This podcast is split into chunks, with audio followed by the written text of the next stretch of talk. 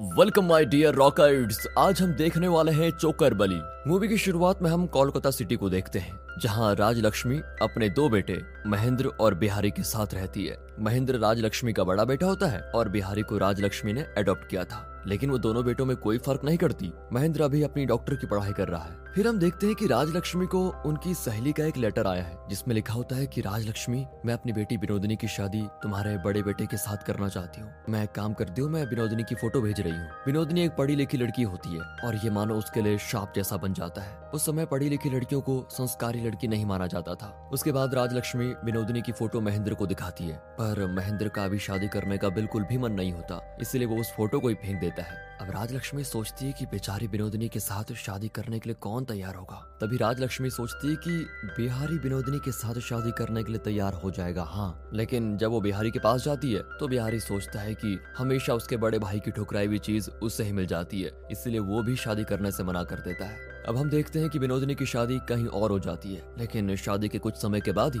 उसके पति की मृत्यु हो जाती है, जिस कारण विनोदिनी को कम उम्र में ही विधवा की ज़िंदगी शुरू करनी पड़ती है। उसकी ज़िंदगी एकदम फीकी हो जाती है। उसे अब सारी उम्र सफ़ेद साड़ी में ही बिताना पड़ेगा। दूसरी तरफ़ हम राजलक्ष्मी को देखते हैं। उनके घर पर उनके पुराने रिश्तेदार आए होते हैं, और साथ ही वो अपनी बेटी की शादी का प्रस्ताव भी लाते हैं। उनकी बेटी का नाम होता है अश्लता। महेंद्र अभी भी शादी नहीं करना चाहता, इसलिए राजलक्ष्मी बिहारी की शादी अश्लता से तय कर देती है। फिर बिहारी और महेंद्र अश्लता को देखने के लिए उसके घर जाते हैं। लेकिन वहाँ जाते ही महेंद्र अश्लता की खूबसूरती देखकर उस पर मोहित हो जाता है और वो तय करता है कि अब वो ही शादी करेगा। जिस वजह से फिर राजलक्ष्मी को बिहारी को समझाना पड़ता है कि देखो, तुम्हारे भाई की बात माननी पड़ेगी और उसके बाद महेंद्र और अश्लता की शादी तय हो जाती है। शादी होने के बाद तो महेंद्र ज़्यादा से ज़्यादा समय अश्लता के साथ ही बिताने लगता है। लेकिन इससे उसकी पढ़ाई में नुकसान हो रहा था। इसी वजह से राजलक्ष्मी काफ़ी टेंशन में होती है। फिर हम देखते हैं कि महेंद्र और अश्लता कमरे में होते हैं, जहाँ वो महेंद्र से कहती है आप कॉलेज कब जाओगे? अगर आप मेरे साथ इतना टाइम रहोगे तो सबको लगेगा कि मैंने आपको अपने वश में कर लिया है। वो भी कह देता है कि, अरे, तुम दूसरों की चिंता मत करो। और फिर दोनों एक दूसरे को किस करते हैं। अब राजलक्ष्मी को महेंद्र का ऐसा बर्ताव समझ में नहीं आ रहा था। इसलिए वो कुछ दिनों के लिए अपने गाँव चले जाती है, जहाँ वो विनोदिनी के घर पर रुकती है। विनोदिनी वहाँ राजलक्ष्मी की काफ़ी सेवा करती है, जिससे राजलक्ष्मी बड़ी खुश रहती है। अब कुछ दिन बीत जाते हैं। फिर राजलक्ष्मी विनोदनी से कहती है, मुझे लगा था महेंद्र मुझे एक बार देखने ज़रूर आएगा। वो आया नहीं,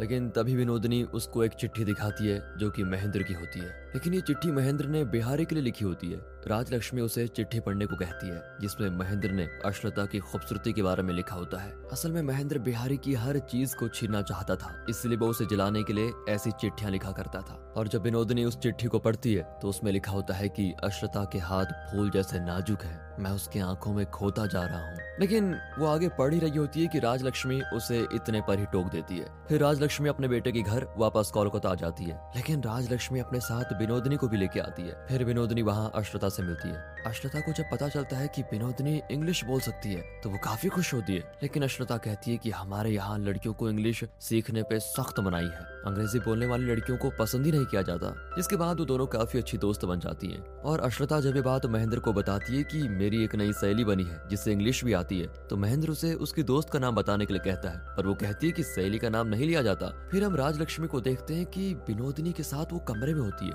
और विनोदिनी उनके लिए चाय बनाकर लेके आती है। इसी बीच उनकी वहाँ पर काकी भी आती है। पहले तो वो कहती है कि विधवाओं को चाय नहीं पीना चाहिए। विनोदनी भी चिढ़कर कहती है कि ऐसा कहीं नहीं लिखा हुआ है। और आप एक बार चाय पी के तो देखिए, इतने में वहाँ पर बिहारी भी आ जाता है। वो कहता है कि बाहर पेड़ क्यों काट रहे हैं? उन पेड़ों में भी तो जान होती है। विनोदिनी कहती है कि उन पेड़ों की वजह से कमरे में धूप नहीं आ रही थी, इसलिए उन्हें काटने जा रहे हैं। अब विनोदिनी उससे भी चाय देकर कहती है कि अगर हम कोई गलती कर रहे हैं तो उसे स्वीकार कर लेना चाहिए। इससे होता यह कि भगवान हमें माफ़ कर देते हैं। और मुझे तो ये समझ में नहीं आता जिस तरह औरों की ज़िंदगी है, उस तरह हम विधवाओं की भी तो ज़िंदगी है। हमारे लिए अलग रूल्स क्यों बनाए गए हैं? अब विनोदिनी के खुले विचारों की बातें सुनकर बिहारी काफ़ी खुश होता है। आगे हम देखते हैं कि महेंद्र अश्लता के लिए ब्लाउज लेकर आया है, क्योंकि उनकी पहली सालगिरह होती है, पर अश्लता को ये अंग्रेज़ी ब्लाउज पहनना ही नहीं आता, जिस वजह से वो विनोदिनी से मदद मांगती है। विनोदिनी देखती है कि अश्लता के शरीर पर काफ़ी निशान है, लेकिन वो कुछ समय सोचने के बाद समझ जाती है कि वो निशान कैसे आए होंगे। फिर वो अश्लता को वो ब्लाउज पहन के दिखाती है। और अब रात के समय अश्लता,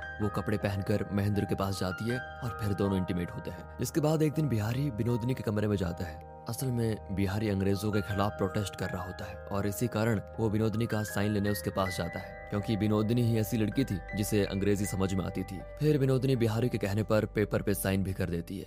अब साइन करने के बाद बिहारी उसे कहता है कि, कल महेंद्र अश्रता और मैं पिकनिक पर जा रहे हैं, क्या तुम चलोगी? विनोदनी पहले तो मना कर देती है, लेकिन बिहारी के मानने पर वो मान जाती है और उनके साथ पिकनिक पे आ जाती है, जहाँ विनोदनी और अश्रता काफ़ी इंजॉय कर रहे होते हैं। तभी अश्रता बिहारी से पानी में जाके फूल लाने को कहती है और इसी समय का फ़ायदा उठाते हुए विनोदनी महेंद्र के पास जाती है और ऐसा नाटक करती है कि उसके पैरों में कांटा चुभा हो महेंद्र विनोदनी से कहता है, मैं कांटा निकाल लेता हूँ। लेकिन विनोदनी कहती है, मैं किसी की मदद नहीं ले सकती हूँ। वो भी कहता है, मदद कैसी? मैं डॉक्टर हूँ। उसी हिसाब से तुम्हारी प्रॉब्लम सॉल्व कर रहा हूँ। फिर महेंद्र उसके पैरों से कांटा निकालता है और ये पहली बार था जब महेंद्र विनोदनी को छूता है। अब हम वहाँ देखते हैं कि बिहारी और विनोदनी एक दूसरे के काफ़ी अच्छे दोस्त बन जाते हैं, क्योंकि विनोदनी की सोच बिहारी जैसी थी, जो की वो सबके सामने बिना शर्माए रखती थी, जिसके बाद वो लोग अपने घर वापस आ जाते हैं, जहाँ महेंद्र कुश्ती कर रहा होता है, तभी उसकी कमर में चोट लग जाती है। फिर बिहारी आके उसका इलाज करता है। बिहारी कहता है कि भाई, कुछ दिनों तक तुम्हें अब आराम ही करना होगा। और दूसरी तरफ़ राजलक्ष्मी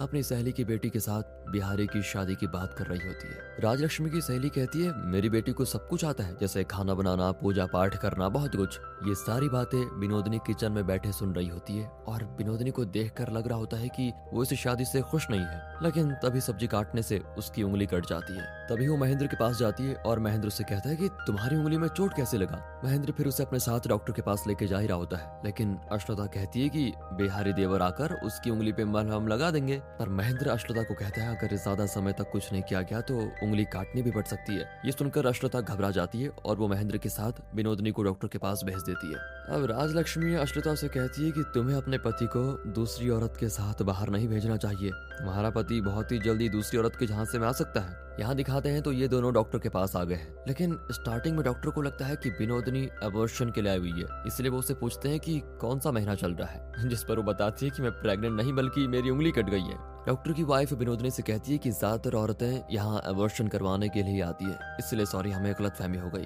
फिर वो इलाज करने के बाद दोनों घर आ जाते हैं, जहाँ अश्रता उसे कहती है कि आप लोगों को इतना टाइम कैसे लग गया? और दोस्तों, अब ऐसा लगता है कि अश्लता को उन पर शक होने लगा है, इसलिए अश्लता महेंद्र से पूछती है कि आप सबसे ज़्यादा किसे प्यार करते हो? लेकिन महेंद्र कहता है, मेरी कमर में बहुत दर्द हो रहा है और फिर वो दोनों सो जाते हैं। अब हम देखते हैं कि बिहारी और विनोदनी के बीच में खत के ज़रिए बात होने लगती है। बिहारी विनोदनी को अपने घर आने का संदेशा भेजता है। लेकिन बिनोदनी को देखकर लग रहा होता है कि वो महेंद्र की ओर खींची चली जा रही है। अब अगले दिन अश्लता विनोदिनी को अपने गहने देती है और उसे वो गहने पहन के देखने को कहती है। तभी विनोदिनी उन गहनों को पहन लेती है, पर अश्लता बिहारी को चिट्ठी भेजती है, जिसमें लिखा होता है, आप जल्दी घर आ जाइए। लेकिन बिहारी अपने साथ महेंद्र को भी घर लेके आता है, जहाँ वो लोग विनोदिनी को गहनों में देखते हैं, जिस पर महेंद्र विनोदनी से कहता है कि विधवा को गहने नहीं पहनने चाहिए। ये सुनकर विनोदनी सारे गहने उतार कर वहाँ से चली जाती है और ये बात अश्लता को अच्छी लगती है। और वो महेंद्र से कहती है कि बेचारे की ज़िंदगी तो पहले ही नरक है और आपने उसकी थोड़ी भी तारीफ़ नहीं की। फिर अश्लता के कहने पर महेंद्र विनोदनी को वो गहने देने उसके कमरे में जाता है। पर महेंद्र गहनों के साथ अपना दिल भी उसे दे चुका था। महेंद्र विनोदनी से कहता है कि मैं तुमसे बहुत प्यार करता हूँ और फिर दोनों किस करने लगते हैं? जिसके बाद से उनकी प्रेम कहानी हो जाती है शुरू और दोनों की छुप छुप के चिट्ठियों के ज़रिए बात होने लगती है। इसी बीच दोनों एक दूसरे के काफ़ी करीब भी आ जाते हैं। लेकिन चाह के भी झूठ ज़्यादा नहीं छुपता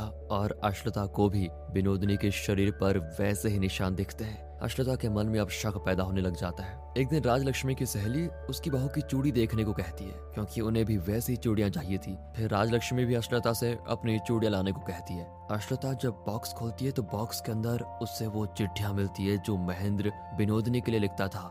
ये सब कुछ देखकर अश्लता का दिल टूट जाता है। बेचारी बहुत दुखी और रोने भी लगती है। अश्लता फिर ये सारी बातें राजलक्ष्मी को बताती है। राजलक्ष्मी जिस लड़की को अपना साथी बनाकर लाई थी, उसे क्या पता था कि वही उसका दुश्मन बन जाएगी। विनोदनी की बात कर रहा हूँ दोस्तों।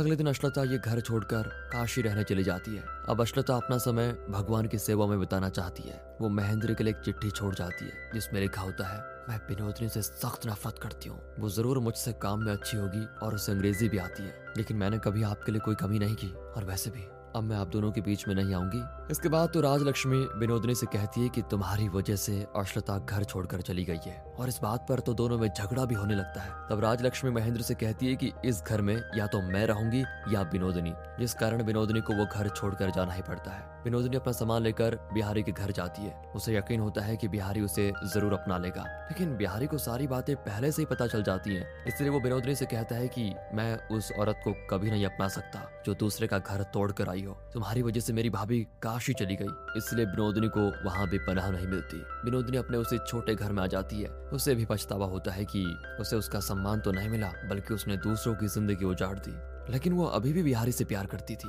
कुछ दिन बीत जाते हैं और हम देखते हैं कि महेंद्र विनोदनी के घर आता है। वो कहता है कि मैं तुम्हारे लिए सब कुछ छोड़कर आ गया हूँ। लेकिन विनोदनी अब उसे अपना सिर्फ़ एक दोस्त मानती है। वो कहती है, मैं बिहारी को चाहती हूँ। कैसी लड़की है? वो ये भी कहती है, क्या तुम मुझे उसके पास लेके जाओगे? महेंद्र को पता चलता है कि बिहारी का काशी चला गया है। और वहीं हमें पता चलता है कि अश्रुता माँ बनने वाली है। और दूसरी तरफ़ हम देखते हैं कि राजलक्ष्मी की हालत बहुत खराब हो जाती है। उसे हर समय अपनी बहू की याद आती रहती है, जिसके बाद महेंद्र और विनोदनी काशी आ जाते हैं। विनोदनी, अश्रुता और बिहारी को काशी में ढूँढने लगते हैं। विनोदनी को अभी भी लगता है कि महेंद्र उसके कहने पर नहीं, बल्कि अश्लता के लिए काशी आया है। एक दिन विनोदनी सुबह के समय दूरबीन से देख रही होती है। तभी उसे अश्लता दिख जाती है, जो माँ बनने वाली है। विनोदनी जल्दी से ये बात महेंद्र को बता देती है, और तब दोनों बहुत ही खुश होते हैं। फिर बिहारी महेंद्र के पास आ जाता है, जहाँ वो बताता है कि हमारी माँ राजलक्ष्मी की मौत हो चुकी है। बिहारी महेंद्र से घर वापस चलने के लिए भी कहता है, लेकिन महेंद्र तो अश्रुता को लेकर घर जाने वाला है। बिहारी विनोदनी से कहता है कि तुम्हारी वजह से मेरी शादी टूट गई, और अब अगर तुम्हें कोई सजा दूँगा तो वो मैं ही दूँगा। विनोदनी कहती है हाँ। बिहारी विनोदनी को कहता है कि तुम्हें मुझसे शादी करनी पड़ेगी और फिर दोनों एक दूसरे के गले लग जाते हैं। दोस्तों, मैंने भी जब मूवी देखी तो मतलब समझ में नहीं आया क्या मूवी है यार। कोई क्लियर ही नहीं है कौन किससे प्यार कर रहा है। खैर, आगे बढ़ते हैं। बिहारी अगले दिन विनोदनी के कमरे में शादी की थाली लेकर आता है। लेकिन वहाँ बिनोदरी नहीं होती। बिनोदरी ने उसके लिए दो चिट्ठी छोड़ी होती है। चिट्ठी में लिखा होता है कि मैं चाह के भी आपसे शादी नहीं कर सकती।